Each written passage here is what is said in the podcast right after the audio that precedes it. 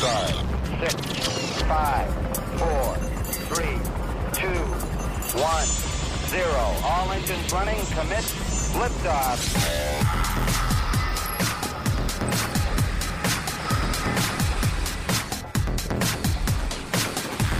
Good afternoon and welcome to SWAT Radio. It's Doug McCary of His Light Ministries, and it is Thursday, January 20th. Hard to believe we are already almost through January of 2022.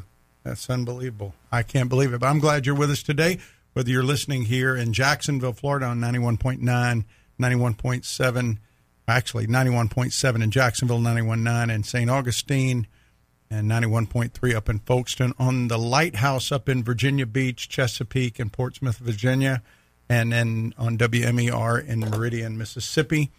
And uh, I'm excited uh, that you are joining us today. We are waiting uh, Dr. Merritt to call in. Uh, she's going to be our guest today. Um, some of you may have remembered her from being uh, on our program before. Dr. Merritt um, was a bio researcher uh, weapons bio research and a researcher in the Navy. She was a physician, uh, and they're a surgeon in the Navy, and actually did surgery on my knee when I was a Marine captain. And uh, she is, I've known her and uh, for a, quite a long time. And uh, I'm excited to have her on again today because with everything going on, it just seems like people still don't know what to believe regarding COVID, uh, regarding uh, vaccines, mask mandates. Uh, you got articles going out about Supreme Court justices bickering, which are later debunked that that didn't happen about mask and whether wearing mask or not. You got churches up in Atlanta, Georgia, that will not let you come in if you don't have a vaccine card. And so uh, we are we're living in a very crazy time, and I'm excited to get uh, Dr. Merritt's intake, uh, really insight on it, because you know one of the things that um, has been happening. I don't know if you've noticed is uh, with the supply chain issues and even international shipping containers now. If you used to, you could get a shipping container to bring something from overseas for about two grand, between two and three thousand dollars that same container right now, pre COVID, $2,500. Post COVID, $27,000 to get a container to come over here. Um, and people are really having issues getting kind of things. I was talking to uh, one of our uh, uh, sponsors in who also owns a restaurant who said that uh, his price for meat is 50% higher right now to put meat in his uh, menu, uh, you know, where he has like hamburgers or chicken or whatever, he's paying 50% more now than he was. And so uh, that's just one impact of what we've seen go on for the last two years. And so uh, she has been on our program, like I said before, and about a year and a half or so ago, she was on, and she started telling us that she, her greatest concern over COVID was that the cure would be worse than the disease itself. And she kind of laid out things that would happen and what we were going to see. And all those things that she talked about are things that's been happening.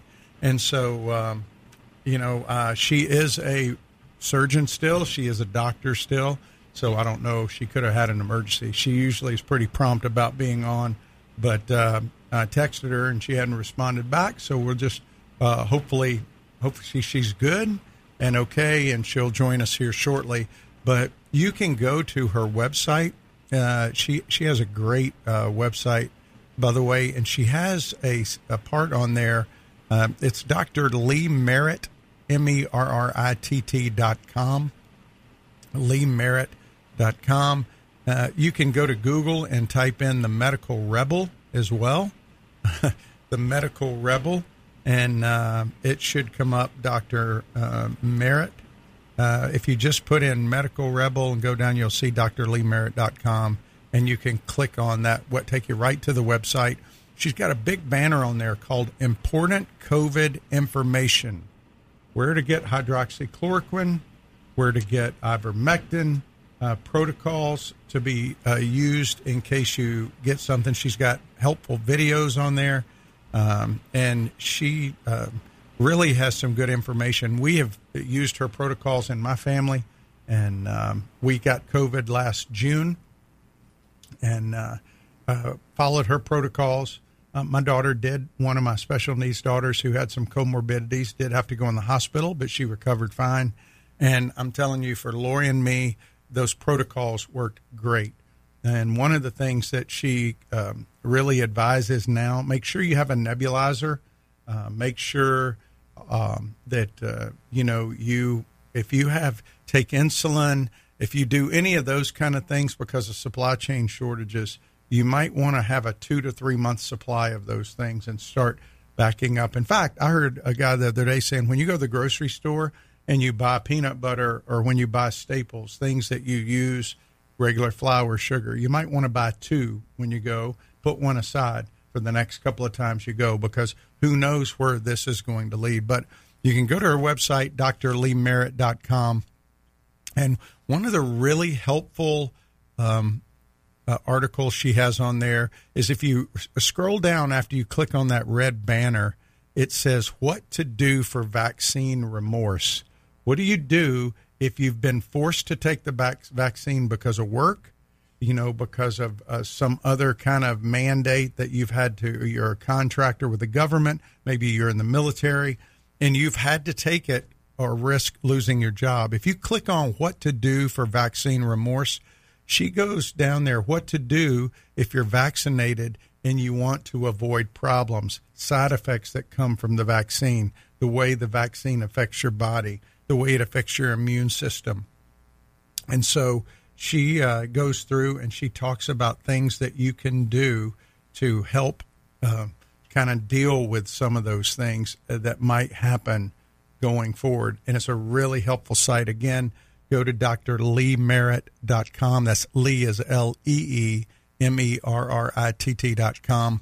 And uh, click on that COVID uh, banner that's on the verse page. It says important COVID information, where to get hydroxychloroquine, and then it goes down. Dr. Merritt, by the way, has been making the rounds. She's been on, you know, uh, the day she's been on uh, like Ben Shapiro's podcast, Charlie Kirk's podcast, and been out there uh, being interviewed by quite a few people because she has been spot on on all of her stuff. So I hope she'll be able to call in. She's also got a thing on on her site. If you click on that COVID about how to calculate the dose of ivermectin.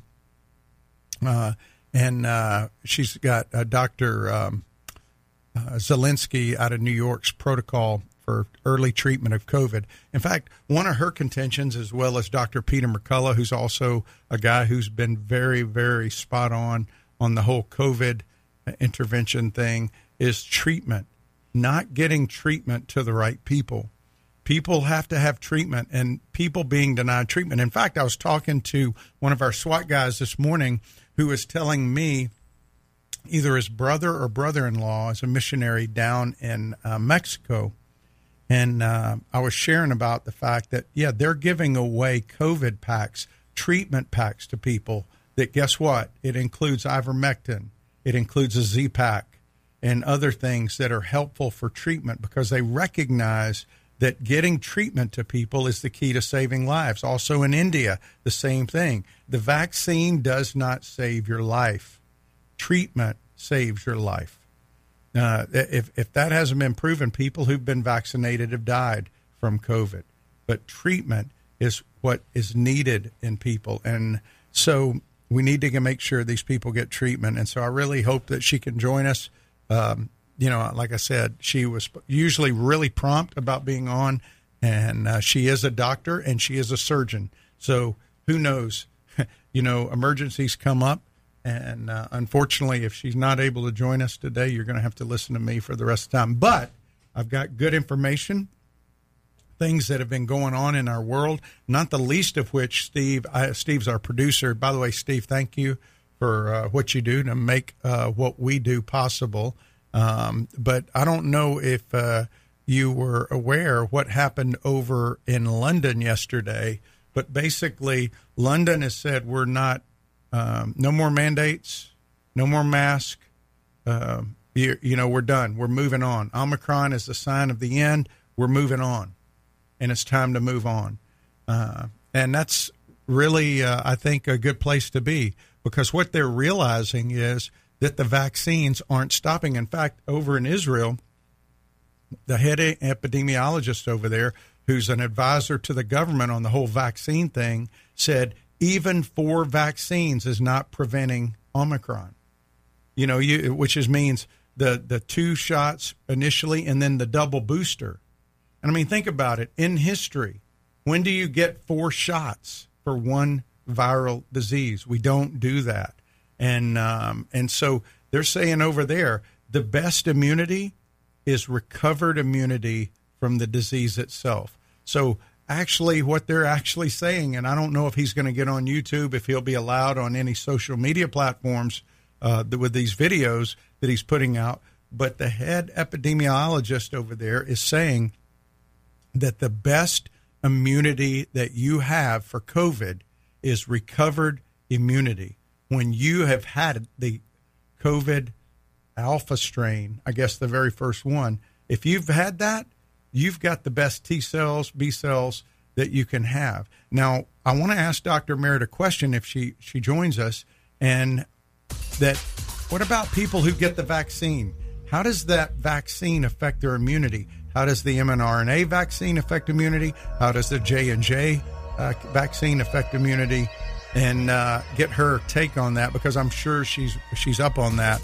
So hopefully, when we come back from the break, she'll be here um, you're listening to SWAT Radio. Again, a shout out to the Lighthouse up in Virginia and also to uh, WMER in Meridian, Mississippi. And right after the news, we're going to be right back, and hopefully, we'll have Dr. Merritt joining us because I know that's hopefully why you're listening today. I told a lot of people about it, and we'll be right back after the news with more SWAT Radio. This program has the potential to reach millions of men each week. If you'd like to learn how you can support this unique program that is helping men understand the truth about Jesus through God's Word and how to impact their lives and the lives of others, then go to www.swatradio.com. Then click on the donate link to help SWAT Radio pass on the truth for the next generation. SWAT Radio is brought to you in part by Ace Door and Window Service Inc. Ace Door and Window Service Inc. is a full service sales door and window installation company. Both of the owners are licensed contractors and are involved in the daily operations of the company. All of their trucks are company owned and fully equipped. Their mission is to provide Jacksonville and the surrounding area with door and window replacement services. To learn more, call 904 701 3667. That's 904 701 DOOR or online at www.acedoor.com. If you've been walking the same old road for miles and miles, if you've been hearing the same old voice at the same old lies, if you're trying to fill the same old holes inside, there's a better life. There's a better life. If you got pain, he's a pain taker. Hey, welcome back to SWAT Radio. Again, it's Doug McCary, and um, unfortunately, uh, Dr. Uh, Merritt is uh, unreachable right now, which uh, I hope she's okay. Um, I, uh, I, I think she could be dealing with a patient, or she just uh, might have had something come up because she's like like I said before, she's been very prompt, and I just texted her uh, this morning, and she said she was good for today. So um, I just uh, pray everything's okay. I would ask that you pray everything's okay with her. Um, I know she's, like I said, been very outspoken uh, about uh, COVID.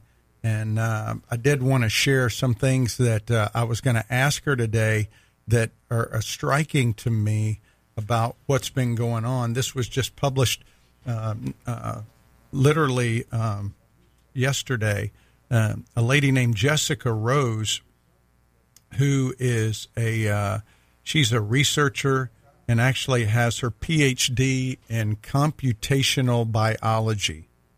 Computational biology from Bar Ilan University over in Israel.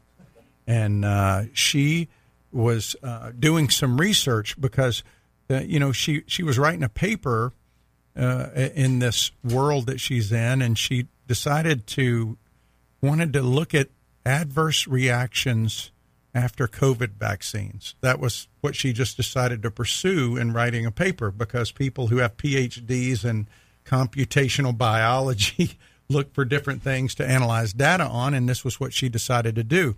Uh, she wanted to master some kind of new piece of software that they had created and really analyze what happens to people in the VAERS data.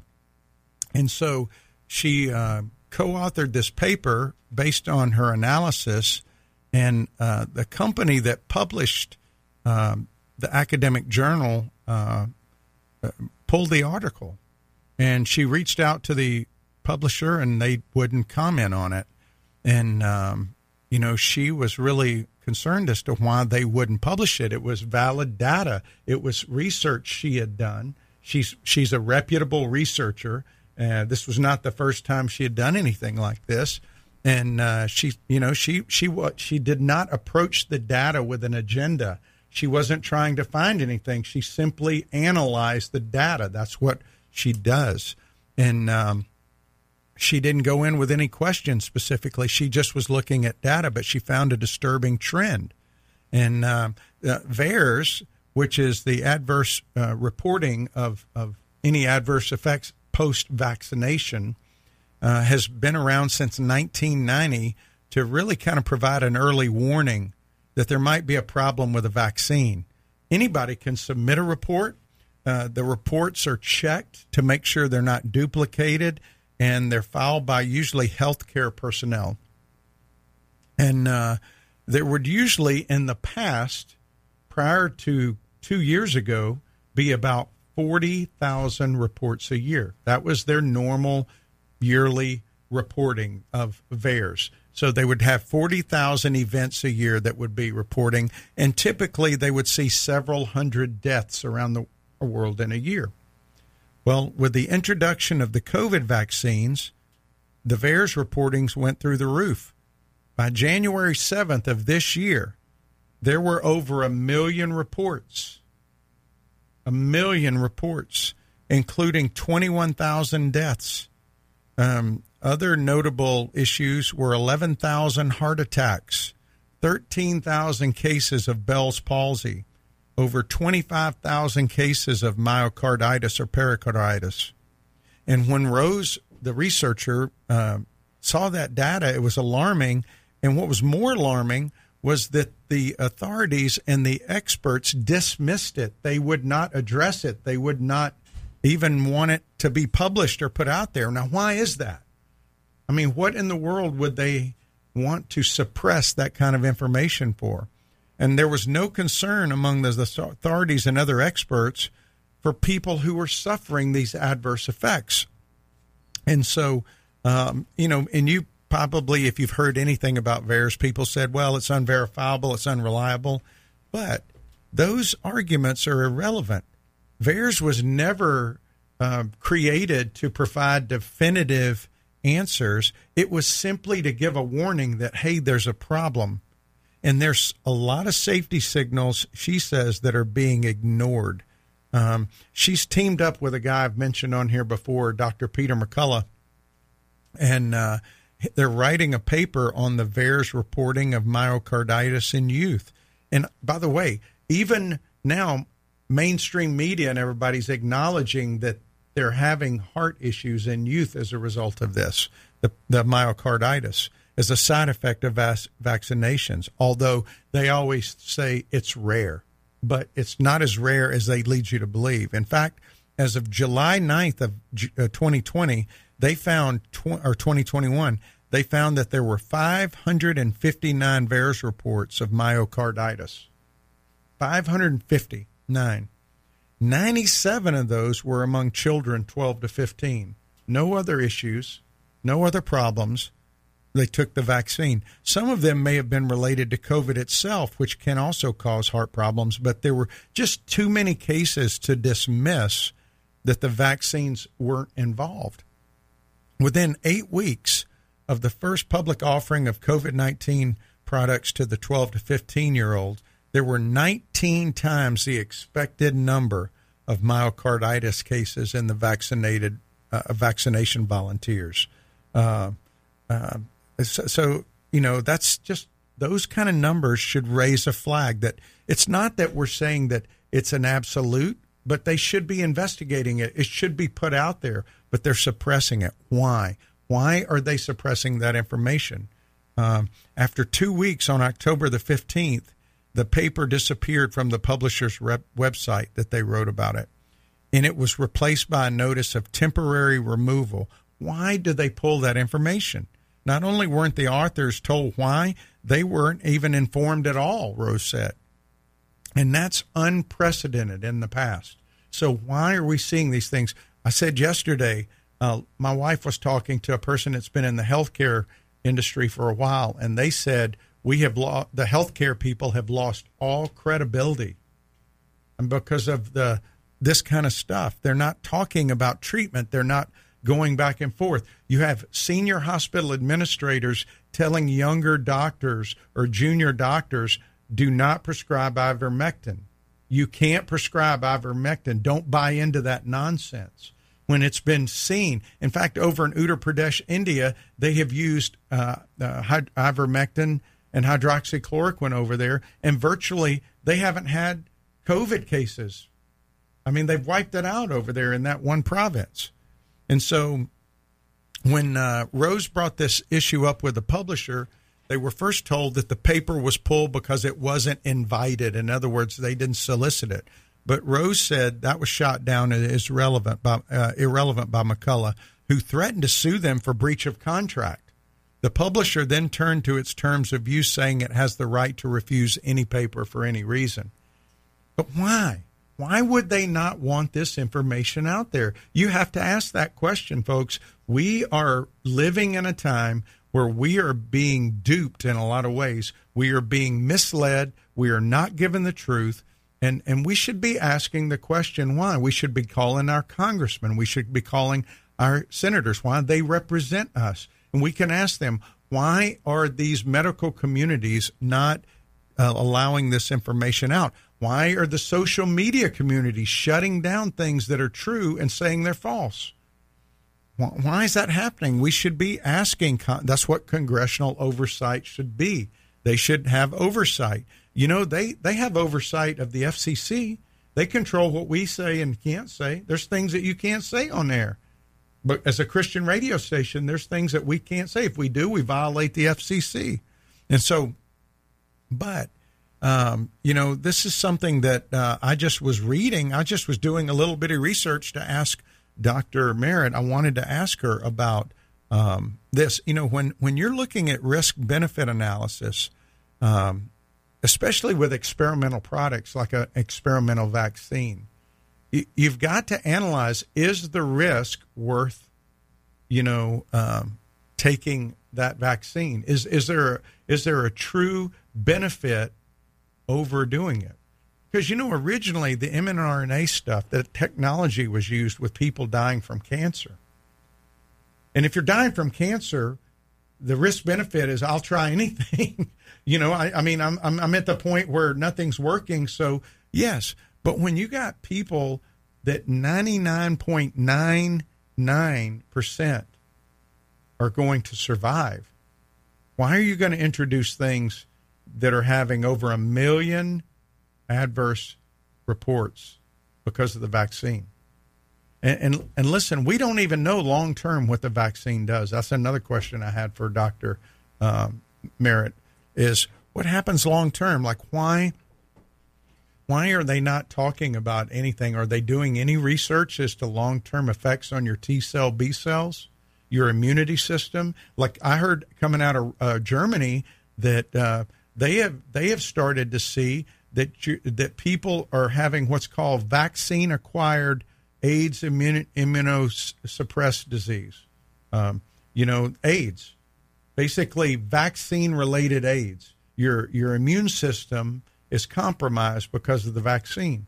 So um, these these are questions that we need to be able to try to um, get to the bottom of And uh, you know, a traditional vaccine uses the whole live or or some kind of pathogen that's weakened. But the COVID vaccines, they use mRNA inside of a lipid nanoparticle. And you remember when we had Dr. Bridle on from Canada, who was an epidemiologist researcher up there, he said they've had lots of issues with those lipid nanoparticles. It, they've created lots of issues. And, um, you know, even Rose in her article said the lipid nanoparticles include something called a cationic lipid, which are highly toxic. And, and so Pfizer, the manufacturer of the most popular COVID 19 vaccine in many countries, addressed this by saying the dose is low enough to make sure there's an acceptable, notice the word, unacceptable safety margin. Well, who determines what is acceptable? I mean, how much poison is acceptable in your system? You know, I mean, are you okay with taking in a little poison um, to, for a 99.99% survivable viral infection? I don't know. I wish Dr. Merritt was here. I sure would like to ask her. Maybe she can join us soon. Hope so. Y'all take care, and we'll be right back. Now, we will be back after the news. Steve reminded me that the news comes on in the half hour, not the quarter. So, uh, but anyway, we're going to listen to the news, and we'll be right back with more SWAT Radio. Stay tuned.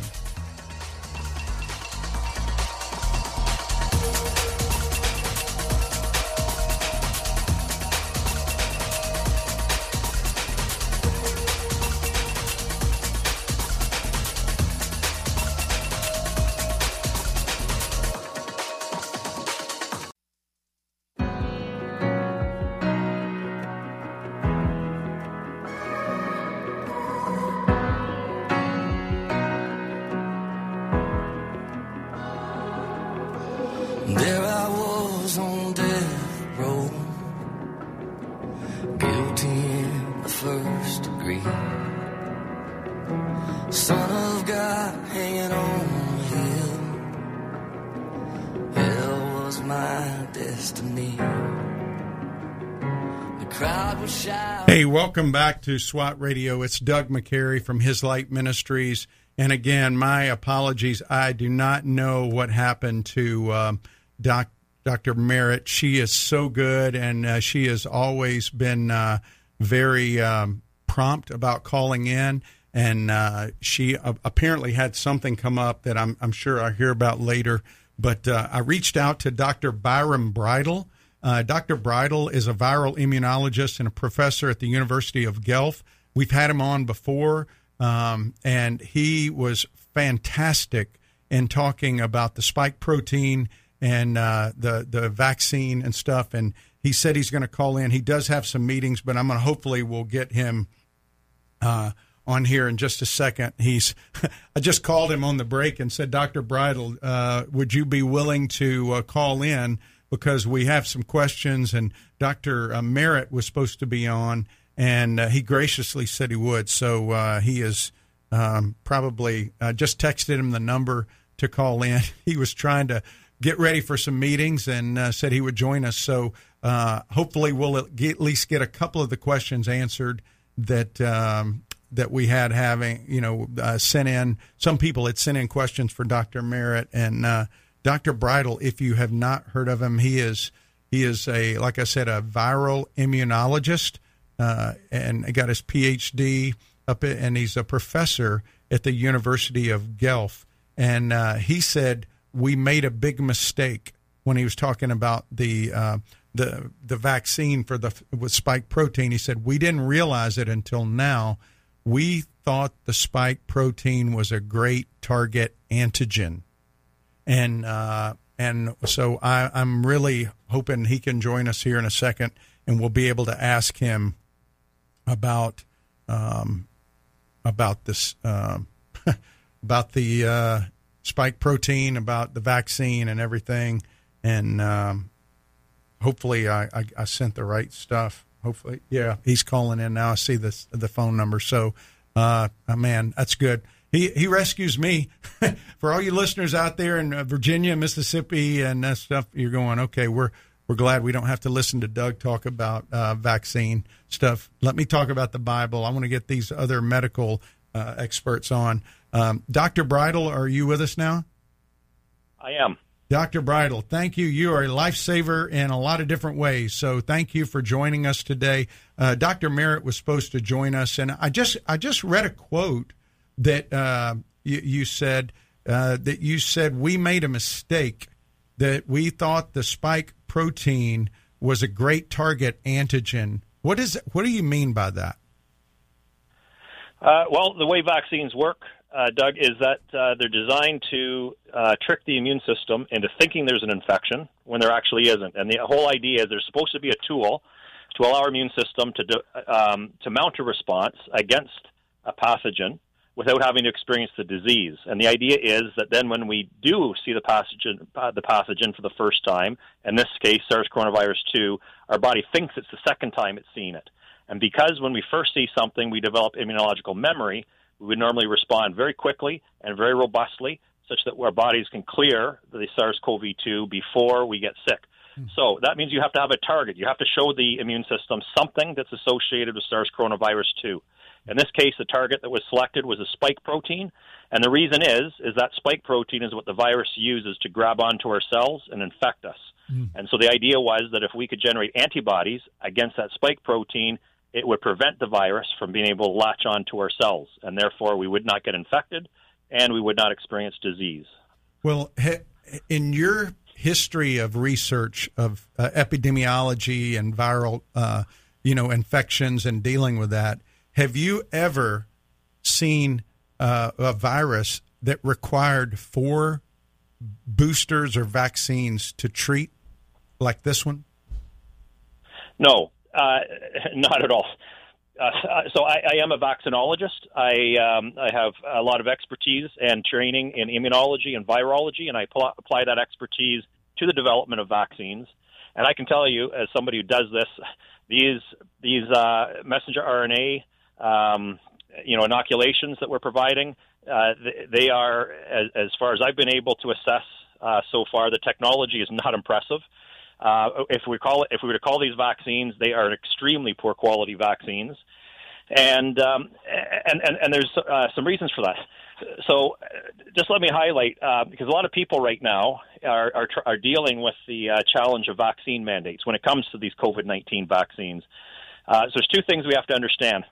One is that the the very definition of a vaccine had to be altered not all that long ago in order to accommodate these COVID 19 inoculations uh, being classified as vaccines. And, uh, and then the other thing we have to keep in mind is just as you pointed out, um, every previously mandated vaccine is fundamentally different from these ones. Fundamentally different. There is no comparison.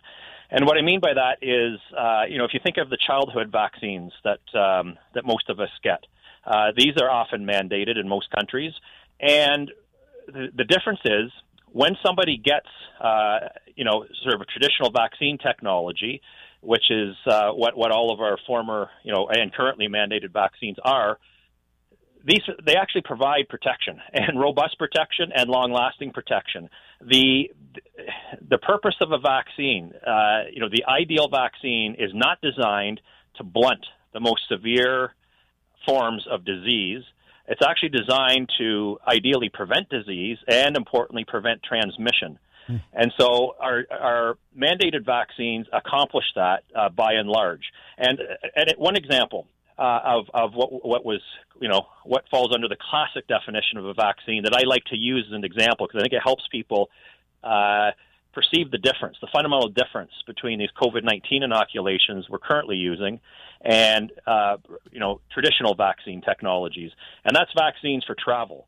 So let, us say, for example, somebody wants to travel to an exotic location. Mm-hmm. Uh, for many people, they uh, maybe maybe they're going to a location where hepatitis B is endemic, uh, and so a physician therefore would recommend that that person before they travel uh, that they get a vaccine against hepatitis B.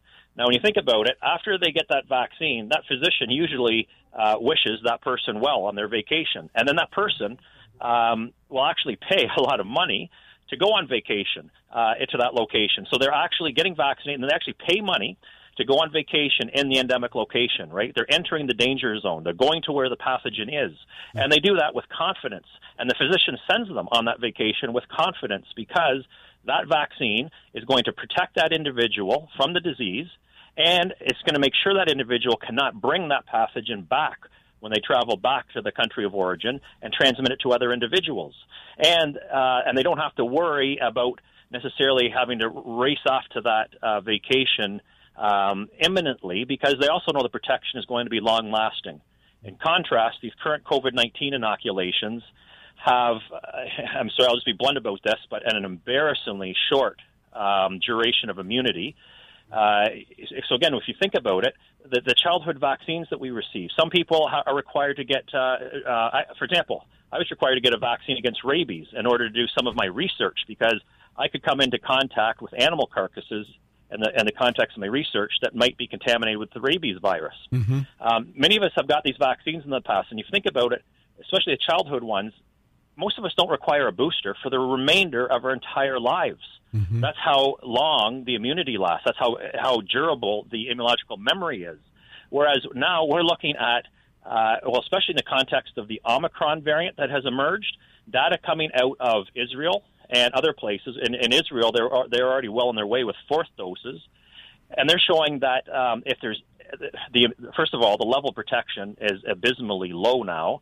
Um, but any protection that is conferred by these injections is incredibly short-lived, uh, perhaps as little as one month now in the context of the Omicron variant. Hmm. Uh, and and then, as I mentioned, the protection itself it doesn't even come close. So remember, I told you the goal is to prevent disease and prevent transmission. Yes. To do that, a vaccine has to confer what we call sterilizing or near sterilizing immunity, meaning it doesn't allow the virus to uh, infect too many cells. It doesn't allow it to uh, replicate efficiently in our body, and that means the virus can never build up to numbers that put us at risk of transferring or transmitting that virus to other people and making them sick. Mm. These vaccines or, or these inoculations for COVID 19 don't come close to conferring sterilizing or near sterilizing immunity.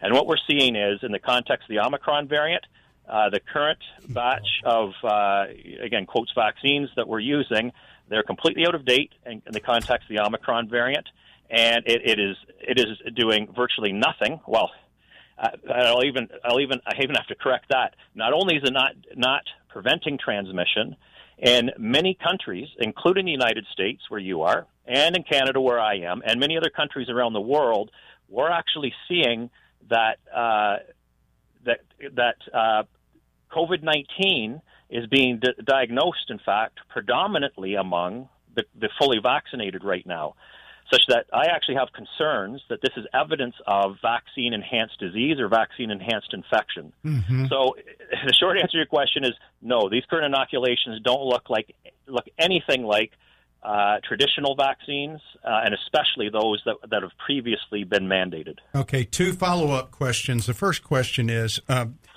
hearing that, then, uh, one, one listener wants to know then um, why get a vax from one company and a booster from another? How do they work off each other? Say you get you have a J and J, but then they tell you you go get a Pfizer booster. I mean, does that even really work? I mean, you're telling me that the boosters themselves aren't that good. Uh, if you probably get them from the same company, but the people are being told to get boosters even though it's a different company. Yeah, it's it's very frustrating. This has not been adequately um, studied. I mean, there have been some studies, but the problem is it, the studies are focusing largely on amplifying the antibody responses, and so. Uh, yeah, with these boosters, uh, of course, we expect um, to amplify the immune response against the spike protein. But this is always what I like to say. If an immune response, once an immune response is irrelevant, you can boost it to the highest magnitude possible, and it's going to remain irrelevant. And this is this is the issue right now. The whether it's whether somebody gets uh, was originally vaccinated with a vaccine from one manufacturer and then gets boosted with the other. So as you mentioned, let's say there, there's a mix and match between the Pfizer and the Moderna. Uh, they're, they're both targeting the spike protein, and the spike proteins that they're targeting are designed based off of the original strain that emerged, the alpha variant, right? The original alpha variant. Yes. And so the issue here is that in the context of in the context of Omicron, as we've progressed, as, as more variants have emerged, these variants have developed more and more mutations in that spike protein that we're targeting with these vaccines. And what I can tell you is the Omicron variant has by far the greatest number of mutations in the spike protein to date.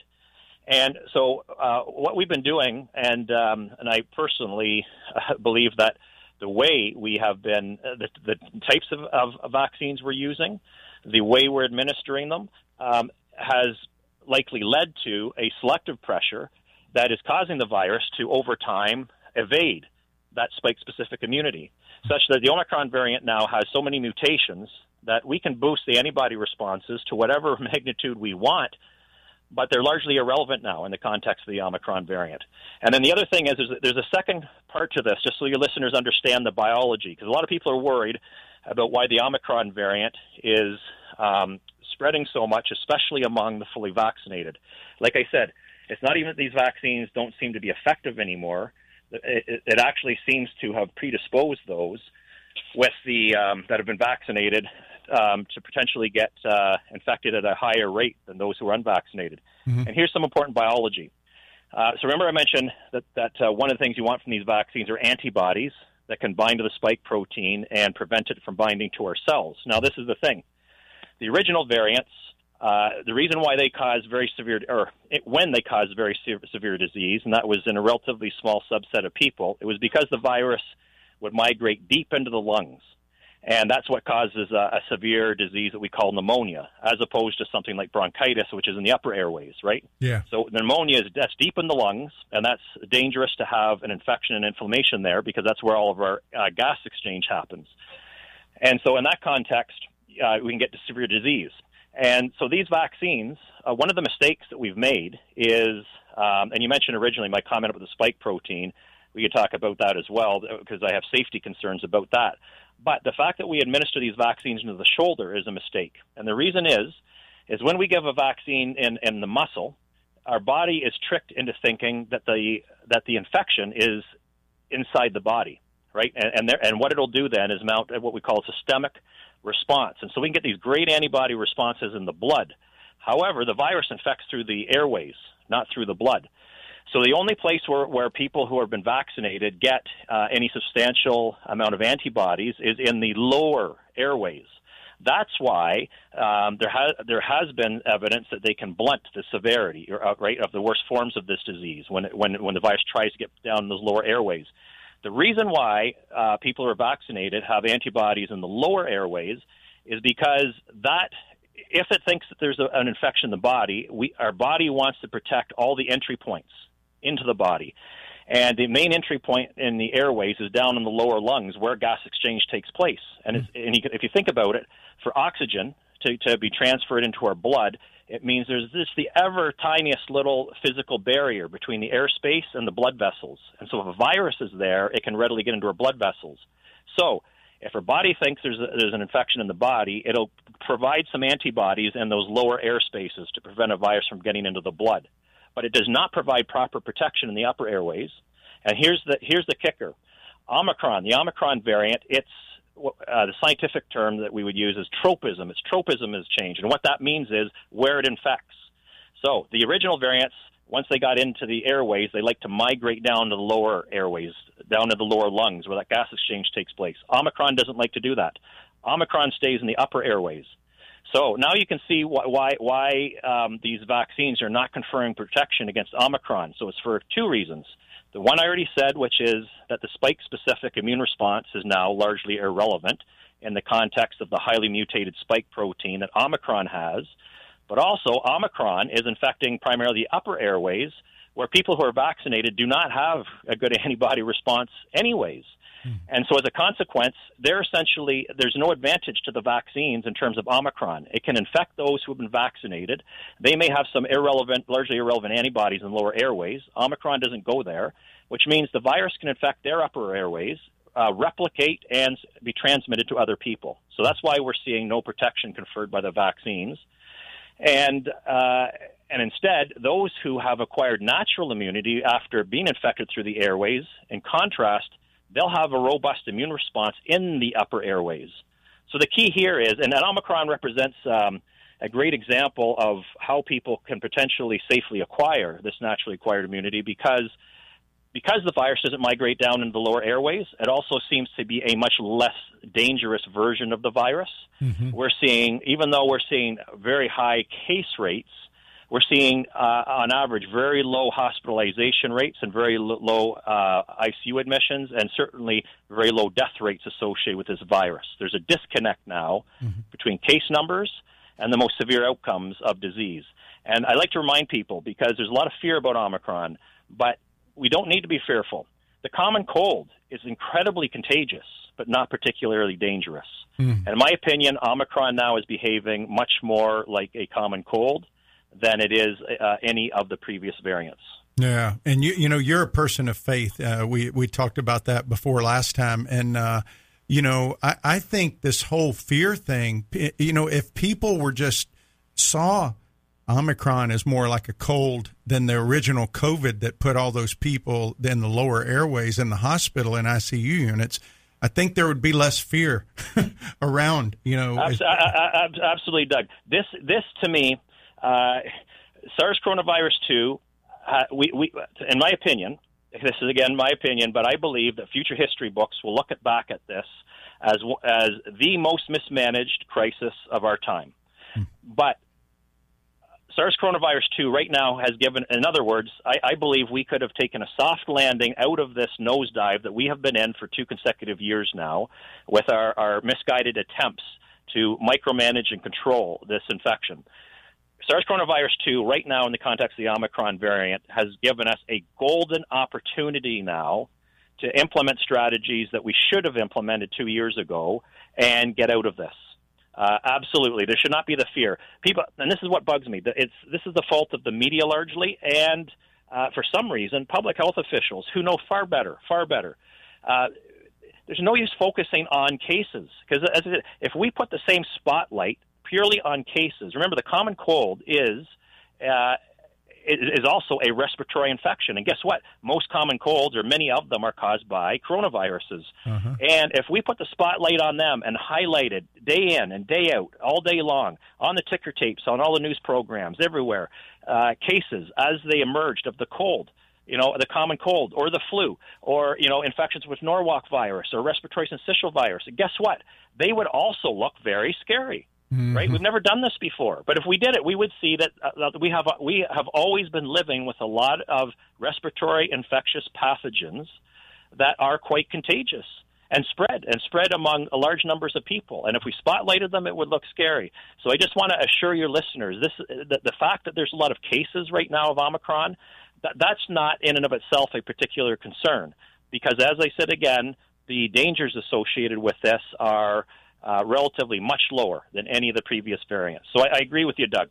Fear has been driving uh, a lot of misguided decision making um, and causing people, I think, to make a, a lot of rash decisions. And we, we don't need to be fearful right now of the Omicron variant. Mm, uh, well, two two follow up questions, real quick. One, you, when we had you on last time, you talked about the mask experiment you did, putting on three masks, and how it did not keep out the um, you know the, the the small levels of microns. The Omicron variant is is just like a it's the same thing. Pretty much, masks are are not going to keep you from getting this, are they? Well, well, uh, no. So this is the thing. This comes back to this whole idea of uh, you know this concept of asymptomatic um, super spreaders that we have all these healthy people, perfectly healthy people walking around, but have such a lar- high viral load of this horrible pathogen that even though they're not sick, they're going to make everybody else sick. Um, th- this is this is the reality. Uh, we you know we used to call more than two years ago we used to call asymptomatic people healthy people. Mm-hmm. Now this is this is the reality. This is the science. Can somebody have the virus in their lungs and not be not have signs or symptoms of illness? Yes, of course.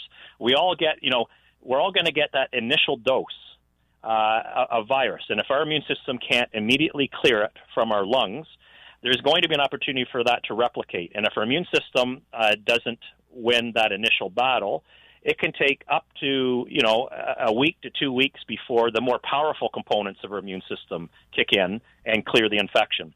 And what will happen is then after after a day, two days, a few days, the virus will be winning the battle. It will increase in number in our lungs, and that's when our body will start uh, using some basic protective mechanisms such as coughing and sneezing, where we'll get the mucus production uh, extra mucus production in the lungs, which helps uh, soak up those virus particles.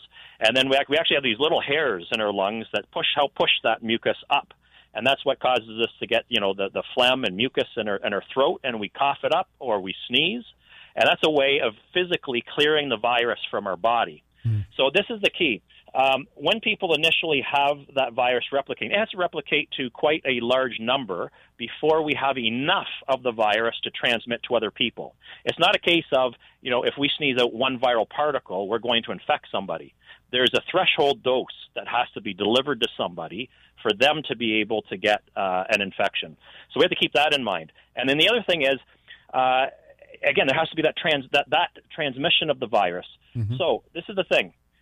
Traditionally, ma- the masks can do a good job, uh, well, a, a, decent job of stopping the large water particles that we would uh, put out if we cough and sneeze.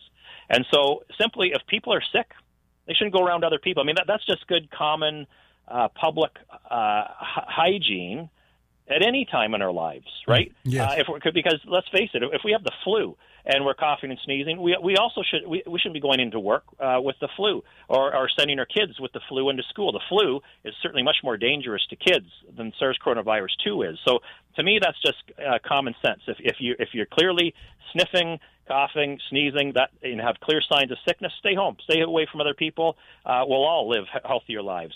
Um, and then when it comes to if you are coughing and sneezing those, that's when those masks can do something. But again, in the context of SARS coronavirus two, everybody's doing their health checks each day. If they, if they have any of those things, they're not supposed to be going outside. Uh, and they're, so what we're doing is we're, ta- we're when we're masking people is we're asking asymptomatic slash healthy people to put the mask on when they go outside. Now, if they aren't actively sneezing and coughing, then there's no large water droplets for those masks to capture. And then, in theory, the only way the virus could possibly get out of the person's lungs when they're not coughing and sneezing is with these tiny little aerosols that come out. And these masks are not designed to stop those aerosols at all. Um, and, and, so that's that's the idea, uh, Doug. Is is to, to me the mask only makes sense when somebody's actively coughing and sneezing and they shouldn't be around other people anyways. You know, I guess if somebody absolutely had to go into work when they're sick, this is I'm just talking about any time if you have a cold or if you have a flu. Uh, sure, if you're actively sneezing and coughing, you have to go around other people. Then wear the mask, and that'll stop those large water droplets. Well, hopefully, uh, but otherwise, if, if you're healthy, if you're healthy, I don't see the point, honestly. Well, hopefully, the rest of the world will follow London, who says face masks no longer mandatory in public places and schools and COVID passports are going to be dropped, and hopefully, you know that what what they said, uh, Boris Johnson said, we we now have to move on, and uh, I just appreciate your work. Uh, and what you do. I do have a question that I know we don't have time because we only have one minute left, but I would like to send you an article. Are you familiar with Alex Berenson at all, Dr. Brian? Sure am. Okay. He had a question for a viral immunologist that he wants to sort through about uh, T cell response post Omicron and vaccination. Will vaccines hinder the development of natural immunity? I want to send you that, and and maybe I don't know if you can respond to it by email later, but uh, I'm I'm curious to understand that and maybe share with our listeners that question as well. Okay. Could I give you a 20 second answer right now? Yes, sir. 20 seconds. Uh, Go. What we, what we, what, yeah, what the science does sh- tell us is that these vaccines are fundamentally changing the nature of our natural immune response to the virus. Uh, what, what we don't know right now uh, definitively is whether that's in a good way, bad way, or a neutral way, but it is changing it. And like I said, when I see things like uh, the Omicron preferentially infecting the double vaccinated, that is real world data suggesting that it might be altering our natural responses. Okay, in hey, we got to go. Thank you, Doctor Bridle. Appreciate so much. This week and would like to hear any show in its entirety, then go to swatradio.com. Click on past shows where you can listen to the broadcast. Also, if you're looking for a band of brothers that gather around God's Word to be a part of, then go to swatradio.com and email one of our hosts, and they can get you plugged in to one of the local SWAT Bible studies. Tune in next time to explore how SWAT Radio is strengthening spirit.